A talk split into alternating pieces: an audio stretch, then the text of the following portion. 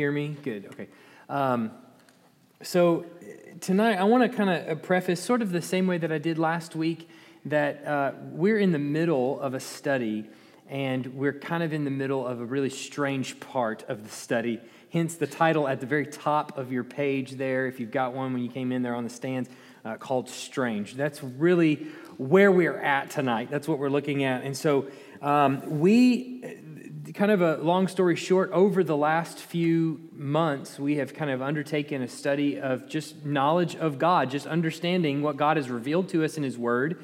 And that's not necessarily an approach where we go, where we take one book and study it exhaustively, like kind of we do on Sunday morning, but uh, more that we, we start with here's something that God has revealed about Himself, and then we see where He has revealed that in the Scriptures. What we got from uh, understanding the Bible and that it's the uh, inerrant, infallible Word of God and that it's authoritative for our life and we can apply it to our life. We moved then to understanding God the Father and we, we saw some different things about Him and thought really pretty deeply about who God is and, and who He's revealed Himself to be in His Word. And then we moved to His created order. And so we talked about creation and the world around us. We went through Genesis 1 and 2 for a couple weeks.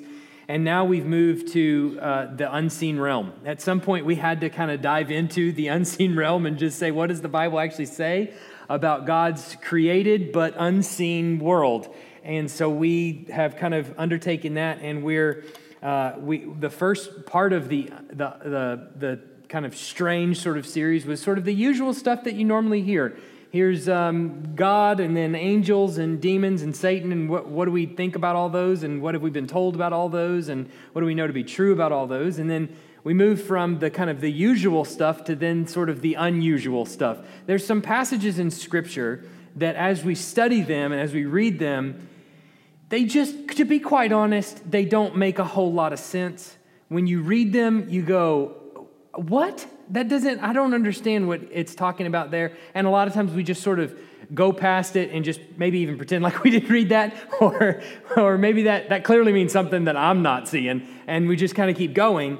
And, but, but it turns out, when it, especially when it comes to the unseen realm, some of those passages are really quite important for helping us understand a really a biblical worldview, the, the worldview, the, the, the unseen worldview of the biblical writers and the way that they are depicting what's happening in the unseen realm.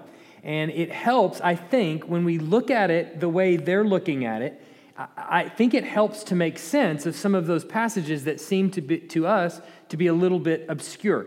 And so tonight, what we're going to do, I'm going to review for just a minute to kind of track with what we've said so far, the main things that we've said so far. And then what we're going to do is just go into, we're going to start going into some of these somewhat strange passages. And look at them and, and this is only the beginning of the strange passages. We'll go in the next couple weeks. Next week is business meeting but the week after that we'll, we'll continue and we'll look at some of the some more strange passages and help us kind of make sense of those. And um, and you know hopefully we'll be able to exhaust a lot of those kinds of uh, unseen realm strange passages all right? Um, so basically what we've said so far is that we tend to have this view of the unseen realm, the spiritual world, in a relatively flat hierarchy. And what I mean by that is most of the time we look at it as here's God, uh, G- God, Jesus, the Holy Spirit, the triune Godhead uh, at the top, and then underneath, then, uh, underneath him is uh, you know angels, and then kind of we just sort of cast them all as angels, angelic figures. And then there's the good side of the angels and the bad side of the angels. And so we know that. And then part of the bad side of the angels is Satan. Uh, he, he's over there. And then, you know, Michael and Gabriel, they're over here on the good side.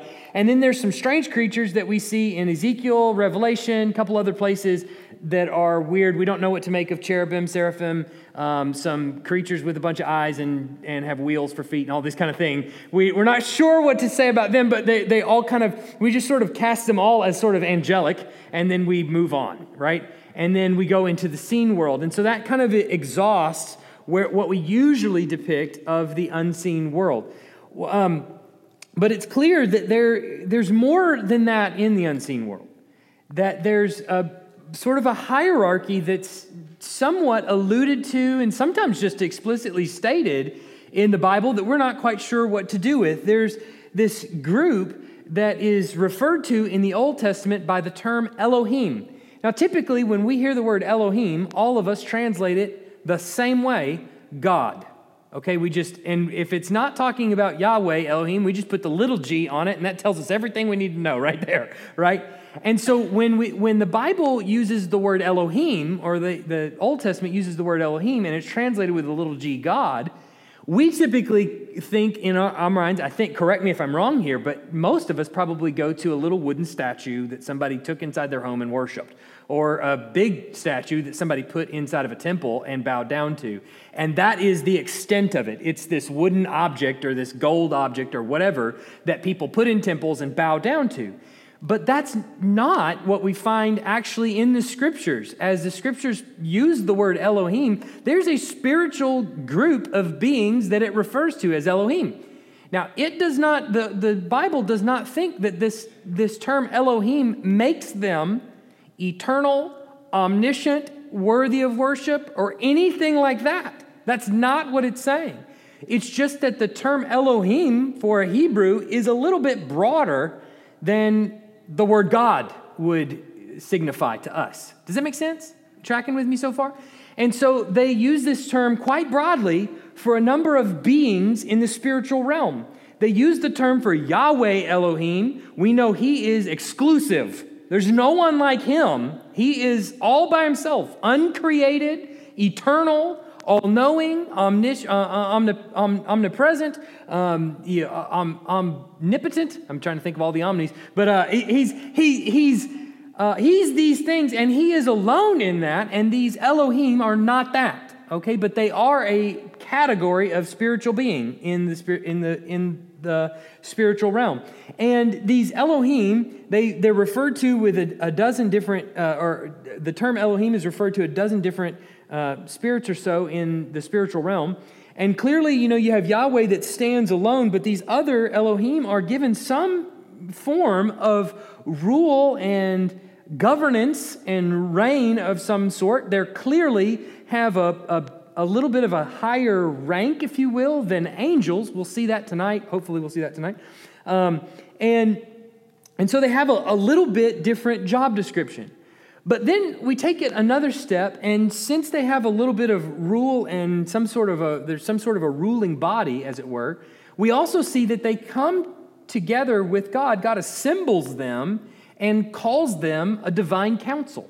We see this in Job 1. We see this in several places throughout Scripture. We'll talk about it in a few weeks. But we see this in many places throughout Scripture. God assembles this divine council of what he calls the sons of God, the Elohim. Um, they're referred to as a, a couple of different ways in, in Scripture. And then we go a step further. We know that there was some sort of rift, let's put it that way, in amongst the divine council where the sons of God in some way rebel. We read this last week in Psalm 82. I would recommend, if you're catching up with us, we podcast this, uh, all of this stuff, so you can go on our website under resources and you can look at our Wednesday night Bible study and sort of catch up where we've been, because in case some of this is confusing. But in, um, in Psalm 82, uh, 1 to 7, God takes his seat on the throne in, in amongst the divine council. And in Psalm 82, he tells them, uh, You are gods. I've called you gods, and yet you don't judge righteously. You don't punish the wicked. You don't do any of these things you're supposed to do, so you're going to die like men, he tells them. And a lot of people have done really weird things with that in the past and translated it really weird, but it seems as though he's actually talking to a rebellious uh, divine council, a, a, a, group of that are commonly referred to as Elohim. But then we also take it a step further and we see in Deuteronomy 32, as Moses is laying out um, some, uh, some things that God has done, he's tracing God's action with Israel over the past. He goes back to Genesis 11 at the Tower of Babel, and he says, God divided up the nations according to the sons of God. We saw last week that the, the, the, nations had come together and they started building this temple. And God told them, Be fruitful, multiply, fill the earth after the flood, right? He, tell, he sends them abroad. And they go instead and don't, they're not fruitful, they're not multiplied, they don't fill the earth. They go and collect in one spot and they start building a temple uh, to really pagan gods. And so they start building this tower and they say, hey, we're going to be amazing. We're going to be awesome. And uh, God comes down to see it and he's like, now we're going to scatter your language and, and kind of force you to go abroad. But what Moses says in Deuteronomy 32 is that God actually divvied them up amongst the sons of God. So here's the rebellious sons of God, here's the rebellious people, and he kind of gives them both to each other as judgment. And so, what we talked about last week is that there seems to be this worldview coming from the Old Testament and from the Old Testament writers of what is typically referred to as cosmic geography, where there's these, um, uh, if you will, uh, Elohim, these sons of God, these angelic type figures that have principalities. They have areas in which they are kind of over, in charge of, they have some sort of rule and influence over. And uh, and, and, so we're going to see tonight how, how, some of that plays into the scriptural text and where we see some of that. Maybe we've just skipped over in the past. But it's this kind of cosmic geography where the sons of God or the Elohim were apportioned territories over which they rule and have some sort of authority as a judgment to really both the people who sought pagan gods and, and, um, and the, the, the, sons of God themselves who were uh, also rebellious. And, um, and it's clear that it's judgment because Yahweh then says, and I'm going to take a people for my own. Y'all can have each other. I'm going to take a people for my own. And, uh, and so this, this kind of leads us into, or leads us into, after Genesis 11, a very interesting um, uh, story arc that will end in Revelation that I think is really kind of just mind boggling how all of this sort of fits together, but um, which will kind of unfold over the coming uh, over the coming months and things like that. But um, we're gonna let's go into Scripture tonight and let's just look at some of these passages. And in thinking that way, if you're looking at the world and you're thinking eh, the, the spiritual world, if you're in the first century and you're looking at it and you're assuming that there are principalities, there are unseen beings that do have some sort of influence over the world and over particular territories. I think when you read these passages, you go, that, that makes a lot of sense as to why they say this or why they do this. So here's Paul in Acts 17 26. If you've got your Bibles, you can go ahead and turn there. I didn't include the scriptures because some of them get really, really long, and so I didn't include them all on a sheet like I normally do on a cheat sheet. So uh, just go ahead. There's pew. There's a Bible in the pew in front of you if you want to turn there. But Acts 17 26. Um, here, Paul is saying, uh, you're probably all familiar with this. You've seen this before. We probably haven't spent too much time on it. But in verse 26, he's telling the men of Athens, uh, and he, that is God, made from one man every nation of mankind to live on the earth, uh, on all the face of the earth, having determined allotted periods and the boundaries of their dwelling place. Now, what does that refer to? What's, what's that? What's his determining of the allotted boundaries of their dwelling place? Where did God do that?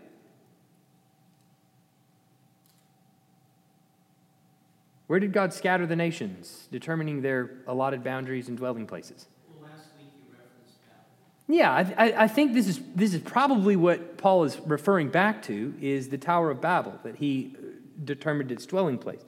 Um, he says that they should seek God and perhaps feel their way toward him and find him, yet he is actually not far from each one of us. What's interesting that happens right after Babel in Genesis 12 3. Okay, you remember Genesis 12? What happens in Genesis 12? What's, what story does that start? Do you remember? Abraham. Genesis 12 is the beginning of Abraham. He makes to Abraham a promise, and he says to Abraham, through you, you remember? All the nations of the earth are going to be blessed. And so, what we, what we see, I think, is de- uh, definitely the beginning of this massive story arc in Genesis. Is God says, here's for judgment. You, you want to you wanna worship pagan gods? Okay, judgment. You, you two deserve each other and kind of separates them out, it scatters them abroad. But I'm going to collect a people for my own self. I'm going to create a people for my own self. And he creates a people out of Abraham. And he tells Abraham, through you, all the nations of the earth are going to be blessed. So God is sort of depicting a backdoor approach to the nations, if you will, where it's it's here's the nations, they're going to be scattered abroad and they're given to the sons of God, but I'm going to get them back. And I'm going to do so through Abraham. Through him, all the nations of the earth are going to be blessed. Paul, again, will pick up on this theme in Galatians, and through whom were all the nations of the earth blessed? Well, through Abraham, yes, but through specifically whom? Jesus. All the nations of the earth are blessed. So Abraham starts this kind of arc that was going to continue on in Jesus. Um, but, let, but let's go on. Daniel chapter 10. Um,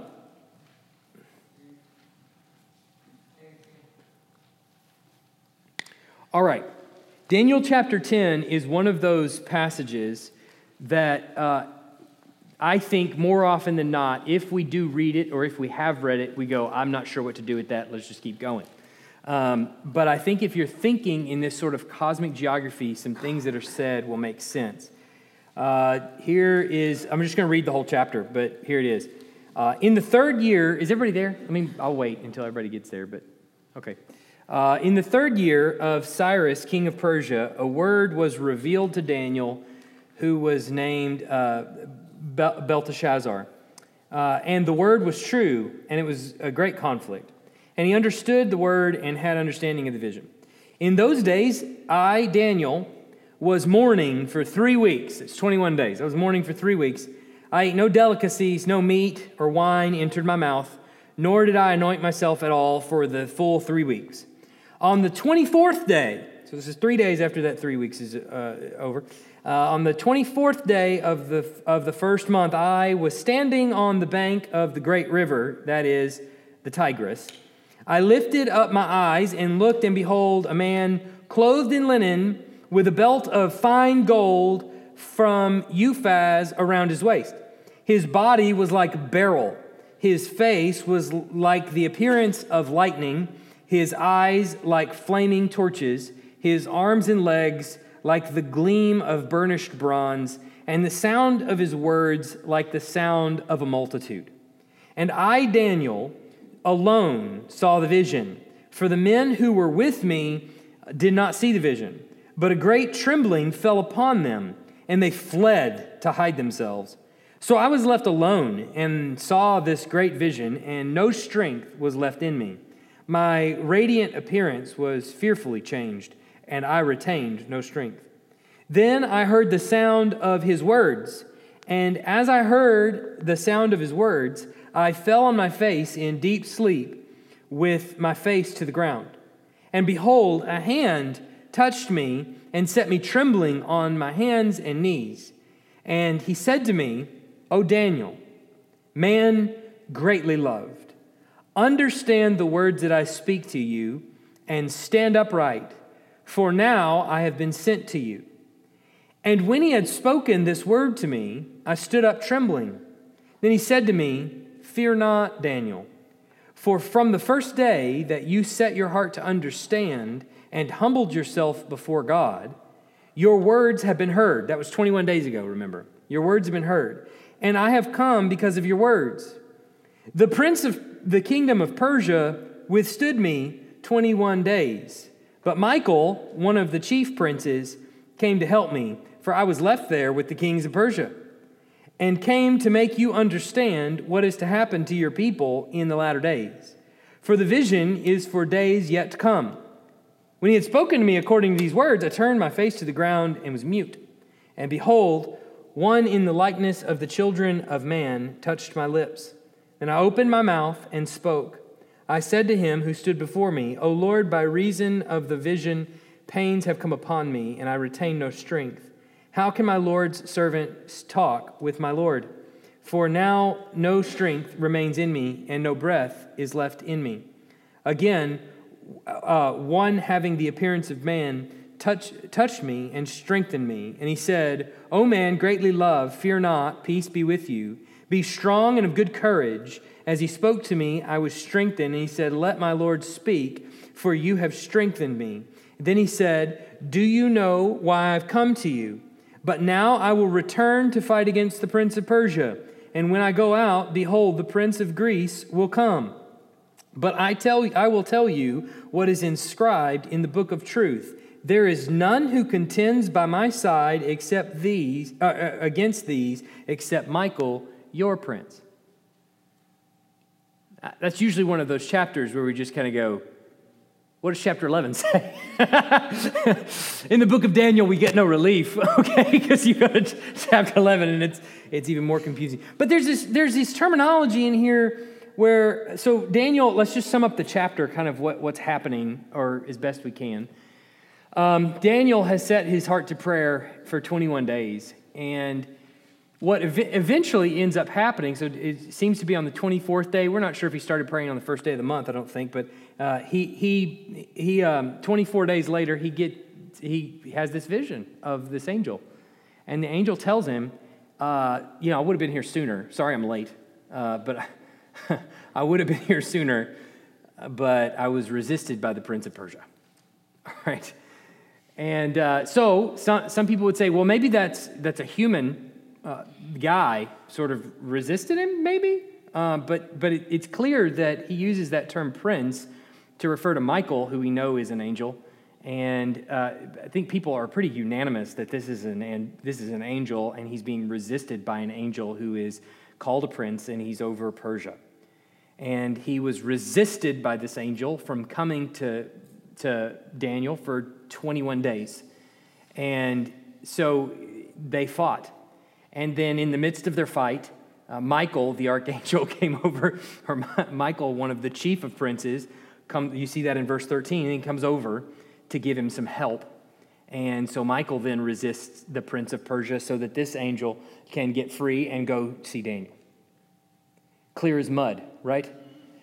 Um, uh, see, I, I think if we step back and we take the worldview of what the way they understand, or, which I think is right. I think they understand it rightly, okay? I think we're the ones that are the problem, not them. But I think if you take their understanding of the unseen realm, it's, it's, uh, it's much more complex. That there are uh, angelic figures that have power and control over particular areas.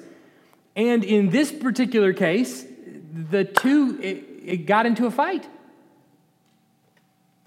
What's wrong with that? Seems pretty straightforward, right?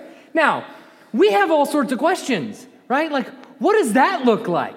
What does it look like when two angels fight? How can a how can if this is what God is wanting this angel to do, how can the other angel stand in his way and what like why does that happen like that? And we're to be honest, we're not really told those answers.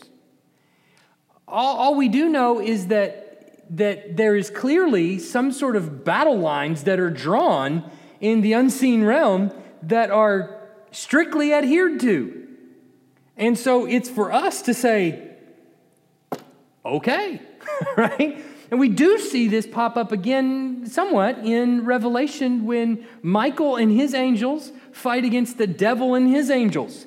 There's a war going on in heaven, and who loses that war? Satan loses that war. He and his angels are kicked down to earth, and the angels celebrate.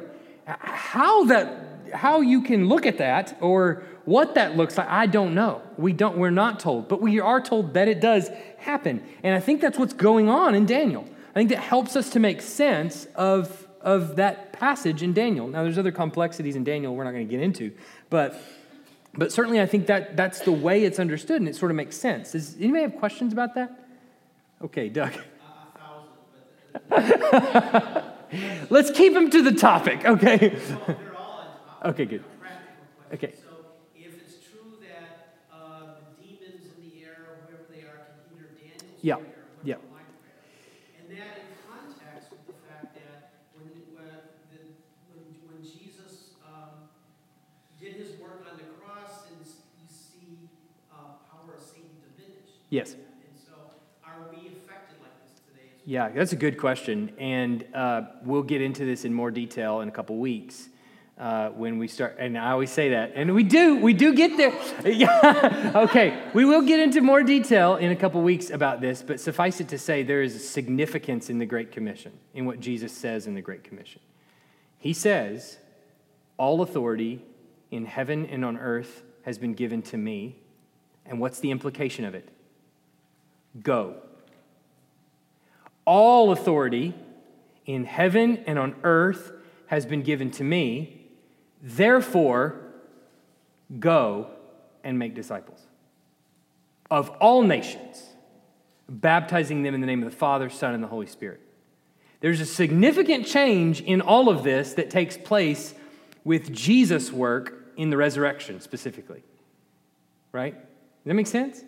So when that happens, it, it, it's, it is sort of strange otherwise. Why couldn't you go and make disciples until then? Why were you restricted in any way to the nations until then? It's at the resurrection, at the Great Commission at the end of Matthew, that Jesus gives them the charge. All authority in heaven and earth has been given to me. Go therefore and make disciples. Then he tells them in Acts, You will be my witnesses in Jerusalem, Judea and Samaria, and to the ends of the earth. Then we start seeing Gentiles come to faith in Christ. And we start seeing a whole bunch of stuff unleashed in Acts that we didn't see before. And uh, so we're going to get into more detail in that. But, but essentially, I think that's incredibly significant in regards to this. So I think that what that means for us is that when it comes to um, going into foreign territory, there is no foreign territory for us. There is no foreign territory. There's no, there's no, um, there's no, I'm not saying that, that demonic influence isn't present. I'm saying that we're not restricted in, this, in the way that there was some sort of obvious restriction in the Old Testament. Nor can I really go into a lot of detail about what that restriction was in the Old Testament or what it really looked like, because I wasn't alive back then. But, uh, but, but I would say that I think that's significant. I think that's the big change, or that's a big change. Any other questions about that? Obviously, there's tons. Yeah, Jeff.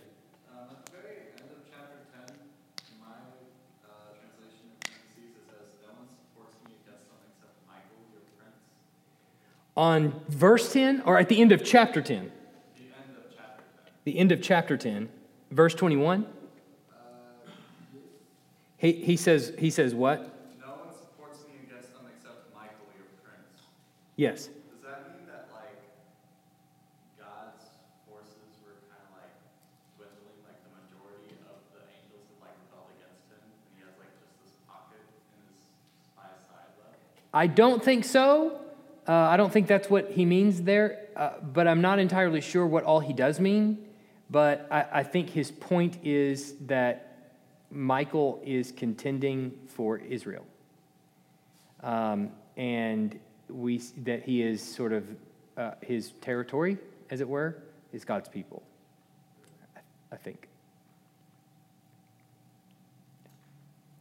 Um, okay, so then uh, let's go to Second Kings.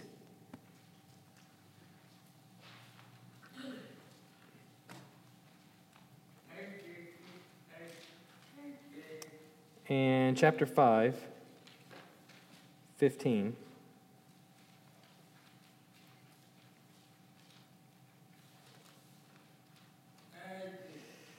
Um, so you remember the story of, uh, of Naaman? Naaman has leprosy. Naaman goes to Elisha, the prophet, and he gets healed by Elisha. And he, well, Elisha doesn't even come out to see him. He just go, he goes to the prophet, and, and Elisha doesn't even come out. He just says, Go bathe in the river. And the guy's like, I couldn't I have just bathed in the river at home? I'd have to make a journey. Surely he needs to come out here and, you know, do, whip up some sort of miracle. And the people that are with him go, I mean, shouldn't you just try it? Like, shouldn't you just, I don't know, take a dip and see what happens? I mean, see if it works? And so, of course, he, he's like, Yeah, I guess. I mean, I came all this way, you know. And so he gets in the river and he bathes and, and he's clean. His response to this healing is super strange, okay? Starting in verse 15, he says, Then he returned to the man of God, Naaman, returned to the, the man of God, he and all his company, and he came and stood before him, and he said, Behold, I know that there is no God in all the earth but in Israel. So accept now a present from your servant. That's not all that weird. Give, pay the guy, right? I, would be glad to pay you for your service. But he said, As the Lord lives, before whom I stand, I will receive none. Elisha is a good prophet. And he urged him to take it, but he refused. Then Naaman said, If not, please let there be given to your servant two mule loads of earth For from now on, your servant will not offer burnt offering or sacrifice to any God but the Lord. Well, of course. Isn't that what you would do if you had just been healed? Can I have some dirt, please? Well, that's really weird. Uh, I, I, I, I take two mule loads of dirt. Can I just take as much dirt as I can possibly uh, carry back with me? And he says, In this matter, may the Lord pardon your servant. When my master goes into the house of Rimmon to worship there, leaning on my arm. And I bow myself in the house of Rimmon. When I bow myself in the house of Rimmon, the Lord pardon your servant in this matter. He said to him, Go in peace. Okay. I think what's going on here, it was similar to a kind of similar to a passage we're about to read in just a second, is Naaman realizes Elisha's not going to take any money for this. He can't pay him back. He can't give tribute, essentially, to the Lord's servant. And so the question then is since I know that there is no other God in the rest of the world, but this is the God of Israel is the God, is the, is the God, he has the power to do this. Give me some earth from Israel. Can I take back with me some of the territory that this God is over? And the, I presume probably what he's saying about the whole temple thing is that he's going to take that dirt and probably put it under his knees as he bows, so that what he's standing on is holy ground. Okay? Because this is where the Lord, this is the dirt from the Lord's country. All right? Like most Texans would talk about Texas all right? It's, it's God's country, okay? When you, when you cross over, you just know it's, it, this is clearly true. Uh, but, you know, that kind of thing. But, uh, but it's similar. He's taking the, the mule loads of dirt and he's going back to his country. He's taking God's earth with him when he goes. Otherwise, how do you make sense of this? What is he doing? He's taking dirt from, from this, this area. It, it, I think it's because, again, coming back to this cosmological geography that we're looking at, um, God is over this special people, and this is his territory. And so, if I cannot pay you, if I cannot give tribute to the Lord in that way, then allow me, please, to take uh, some of his territory back with me so that it's with me wherever I go. Yeah? What's that? Yeah, yeah, yeah, an embassy. Let me take an embassy with me. Uh, let, me, let, me, let me take a consulate with me back where I go. And, and yeah, go ahead, Doug.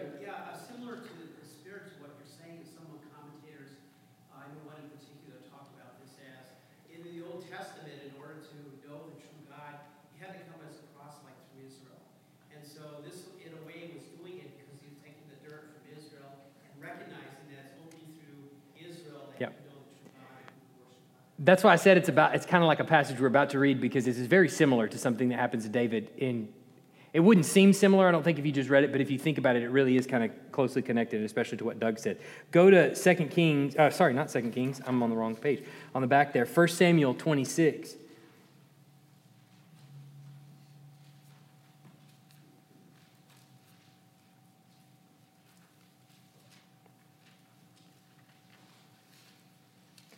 1 Samuel 26, 17.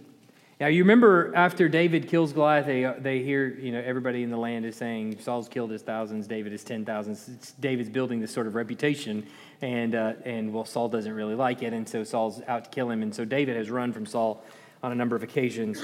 And uh, on one occasion, he has, a, he has an opportunity to t- take his life, and he doesn't. Um, and so Saul says, Saul recognizes David's voice in verse 17 Saul recognized David's voice. Is this your voice, my son David? And David said, It is my voice, O Lord, O King. And he said, Why does my Lord pursue after his servant? For what have I done? What evil is on my hands? Now, therefore, let my Lord, the king, hear the words of his servant. If it is the Lord who has stirred you up against me, may he accept an offering. But if it is, if it is men, May the Lord, may, may uh, they be cursed before the Lord, for they have driven me out this day that I should have no share in the heritage of the Lord, saying, Go serve other gods. Now, therefore, let not my blood fall on the earth away from the presence of the Lord, for the king of Israel uh, has come out to seek a single flea, uh, like one who hunts a partridge in the mountains. So, what is David saying here? Hey, here, so if it's the people that have sent me out and it's not you, then let them be cursed because what have they done to me? What does he say they did to him?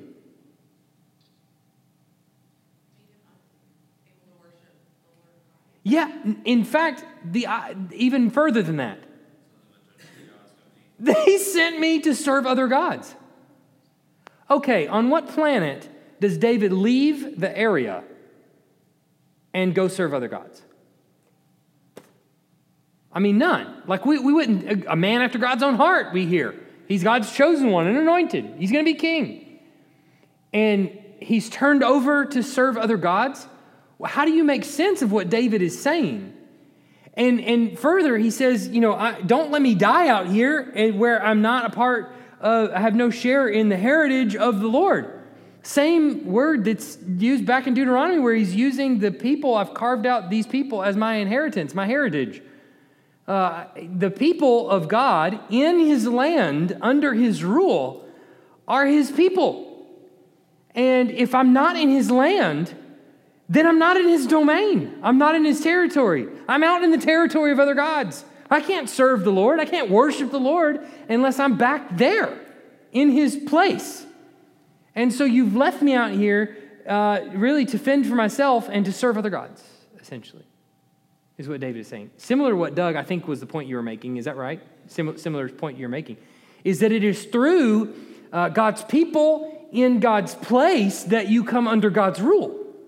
This is why, you know, on Sunday we uh, use that phrase over and over again God's people in God's place under God's rule as coming into his kingdom, because what's very clear is happening in Matthew is that's opening up to the nations. You can come under God's rule and his reign because his place is earth, is all of it, anywhere. So there's not an ounce of, there's not a square inch of China that doesn't belong to the Lord. There's not a square inch of Alabama that doesn't belong to the Lord. It's all God's country against my fellow Texans back home. It's, it's all God's country, right? All of it is. And so that's what's opened up in the New Testament.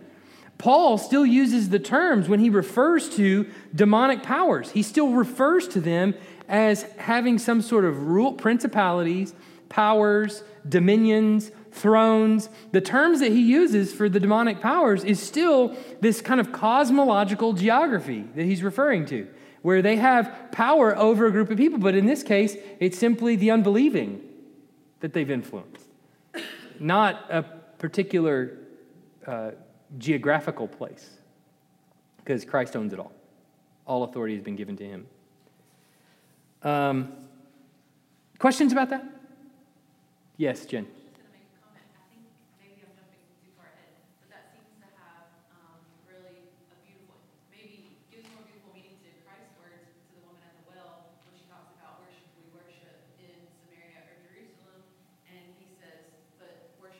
There's a day coming.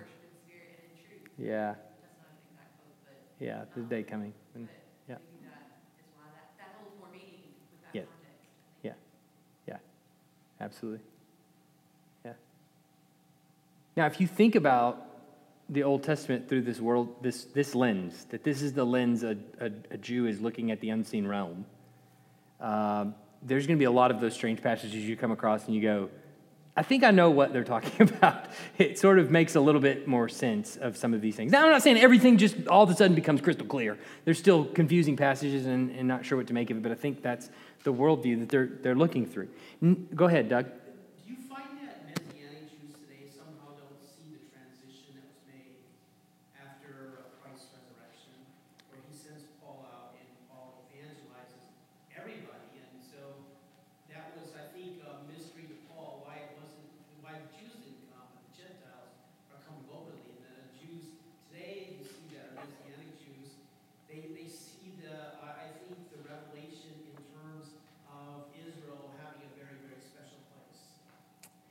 Um, eh, yeah, to be honest with you, I don't know many Messianic Jews, and so I haven't had a ton of dialogue with them uh, on, on that kind of front. I would probably not be the best one to, to speak on that, but um, it sounds plausible to me that, that they don't see that um, in, in what, what's happened to Jesus, but I'm not sure. I'm not totally sure. Yeah. Um, now, A couple of weeks ago, we talked about the typical understanding of Satan, his creation, and his fall. And I said back then that what is addressed there is definitely an earthly king. We definitely see an earthly king reference there in both uh, Isaiah 14 and Ezekiel 28. But there is a little bit more. So, you know, we, when we talked about that, it's clear that he's referencing the king of Babylon in Isaiah 14. And then Ezekiel 28, he has a reference to the king of Tyre. But there also seems to be a lot more. And you also know that church history has given us the story of Satan and his fall that he rebelled against God and that he fell to the earth and all of these kinds of things. And typically, Isaiah 14, Ezekiel 28 are always used as reference points for that story. And you go back to it and you go, well, boy, he's talking about the king of Babylon here, and he's talking about the king of Tyre in Ezekiel 28. So, how, how do the two connect? Again, if we think about cosmological geography, then we go back into those passages, and there's something similar happening. What, what the author is depicting is a relationship between this earthly king of Babylon or of Tyre and the ruler of that domain. All right, so let's take a look at those. Isaiah 14, let's go back there. Um, Isaiah 14, he says, For the Lord will have compassion on Jacob. Uh, let, let, let's keep going. Let's go down to verse 3. Let me, let me start there uh, in the, in the, for the sake of time. When the Lord has given you rest from your pain and turmoil and the hard uh, service with which you, he, you were made to serve, you will take up this taunt against the king of Babylon. All right, so this is reference to the king of Babylon. How the oppressor has ceased, the insolent fury ceased. The Lord has broken the staff of the wicked, the scepter of rulers that struck the peoples in wrath with unceasing blows, that ruled the nations in anger with unrelenting persecution.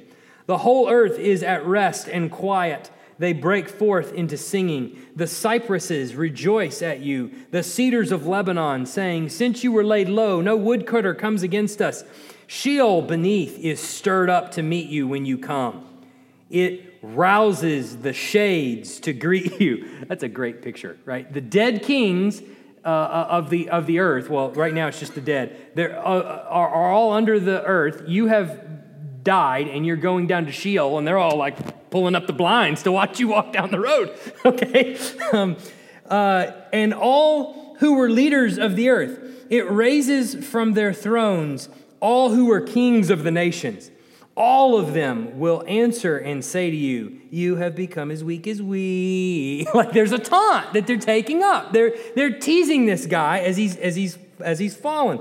Um, and he says, uh, You have become like us. Your pomp is brought down to Sheol, the sound of your harps. Maggots are laid as a bed beneath you, and worms are your covers.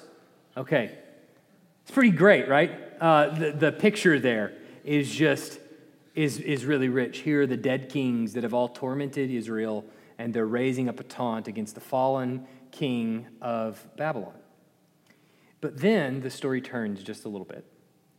And in verse 12, and you'll probably notice even in your Bibles, there's a little space there, a little bit extra space, signifying this may be a different section, okay, that we're talking about here. And it is.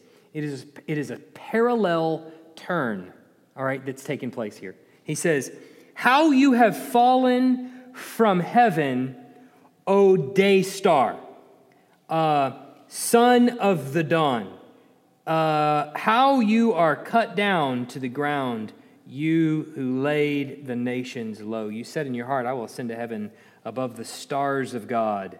I will set my throne on high. You remember where that phrase, stars of God, is used before? We covered this a couple of weeks ago. Job 38 7. I, create, I laid the foundations of the earth, and the stars of God rejoiced the stars of broke out into singing. He's talking about the angelic chorus that broke out at creation. Here, same term is used for these, this star who sees himself as brighter than the rest. And I will exalt myself above all the other uh, uh, all, all the other uh, stars of God. I will exalt myself above. I will set my throne high. Uh, I will sit on the mount of what? Assembly, right? There it is. I will sit on the mount of assembly. Uh, in the far reaches of the north. I will ascend above the heights of the clouds. I will make myself like the Most High. I will make myself like God. See, what, what I think is happening here in Isaiah, and again, there are multiple interpretations of this, but other people will do different things with this. But I think what's going on here is here the, the Babylonian king has fallen, and the one that has also fallen, like him in similar fashion, is one who also said, I will set my throne above the Most High. Um, here, Babylon has come into God's land and conquered God's people. And here in the heavenlies, if you will, here one of the day stars, one of the sons of God, has said the same thing I will conquer God.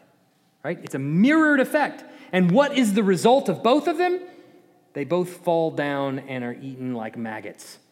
We saw in, in uh, Psalm 82, where God tells the sons of God, You will die like men. right? I think same thing is happening here. It's a very similar thing. Here, these this um, influencer over Babylon is falling with uh, with the king of Babylon. That makes sense. Well, that, that's a good question. Um, potentially, yeah. Uh, so I think what the church has done is said, well, that's, that is Satan that's depicted there. And, and I, I'm inclined to believe that. And I, I would say, yeah, that, that's probably a good reading of it. And the, and the reason is because of the way Babylon functions in Scripture as the chief protagonist from beginning, Tower of Babel, Tower of Babylon is really what it is, Tower of Babylon, all the way to the very end, the city of Babylon in Revelation. Um, they function as this, and the chief of the city of Babylon is Satan. So uh, I would think that that's probably right. Yeah. Um, E- Ezekiel 28 is similar. Can we read that next week? Because we're getting, we're getting close on time. Are there any questions? We'll start with Ezekiel 28 next week. Yeah. Um, so you keep mentioning, like, in church history, that this was a common thing, like, this was commonly understood as Satan in church history. Like, how far back would you say, like, in the early church? Oh, man, I'd have to go back and look, but I, I don't know a time where it wasn't, where it was. I mean, it's, it's going to be really early, really, really early. I'd, I'd, I'd struggle to come up with a date right now, but it, it's going to be really early. That interpretation, maybe not specifically of Isaiah 14, but that story of Satan falling like that is, and I think more of that story comes from Ezekiel 28 than from Isaiah 14, but I think Isaiah 14 sort of kind of helps Ezekiel 28 along and says, yeah, us too, you know, that kind of a thing. Yeah. Any other questions about that? This is really kind of hard stuff to to think through. But yeah, go ahead. Um, okay, so how, okay, maybe this is pretty evident in scriptures, but I don't see it. So the, the place, God's place, those people were wandering for so long. So like how, um, did that affect them? Why were they, yeah, why were they wandering for so long? Yeah. And what is God doing when he's keeping? Now, God could have killed off a generation in the land, yes? He could have brought them into the land and said, okay, you're going to die here. But he didn't. He left them out of the land and let them wander. And then when he went in, when they went in, what were they supposed to do? Kill everyone. Don't leave anyone left. What did they do instead? They did leave people. And why did he say kill everyone? Otherwise, you will serve other gods. So leaving them out of the land is significant. This is my place. You're not allowed to go in. You're just going to take another lap around the desert. It's interesting, I think. I think, and I think that's the way it's. I think the way the Bible's pointing. Now, obviously, every passage that we talk about um, tonight, this is this is. I, I'm try. I try to make this clear as I go through it. The first few weeks, we were talking about God created everything. Clearly, there's satanic rule and authority, there's demonic rule and authority, there's clearly uh, angels that are ministering spirits and things like that. We set those parameters. There's clearly some creatures that are also in Ezekiel and Revelation. And those things we know for sure. There's no, there's no question about that. When we read the scriptures, we know that that's true, okay?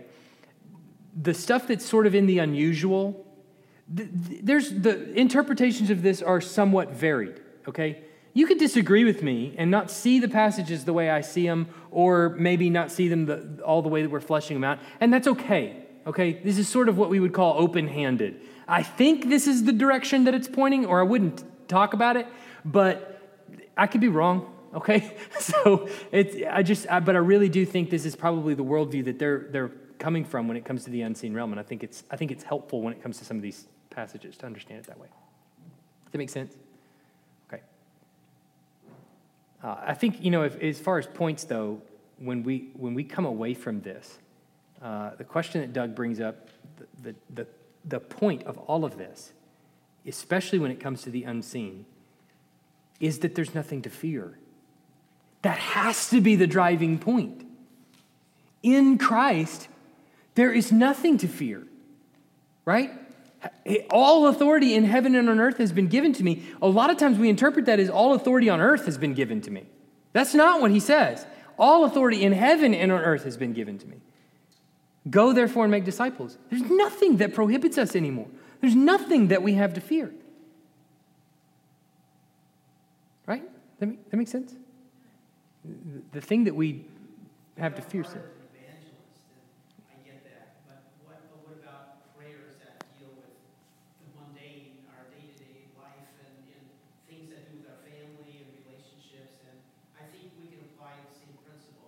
Yeah. So we shouldn't worry that our prayers are going to be hindered because we have the Holy Spirit within us. Yes.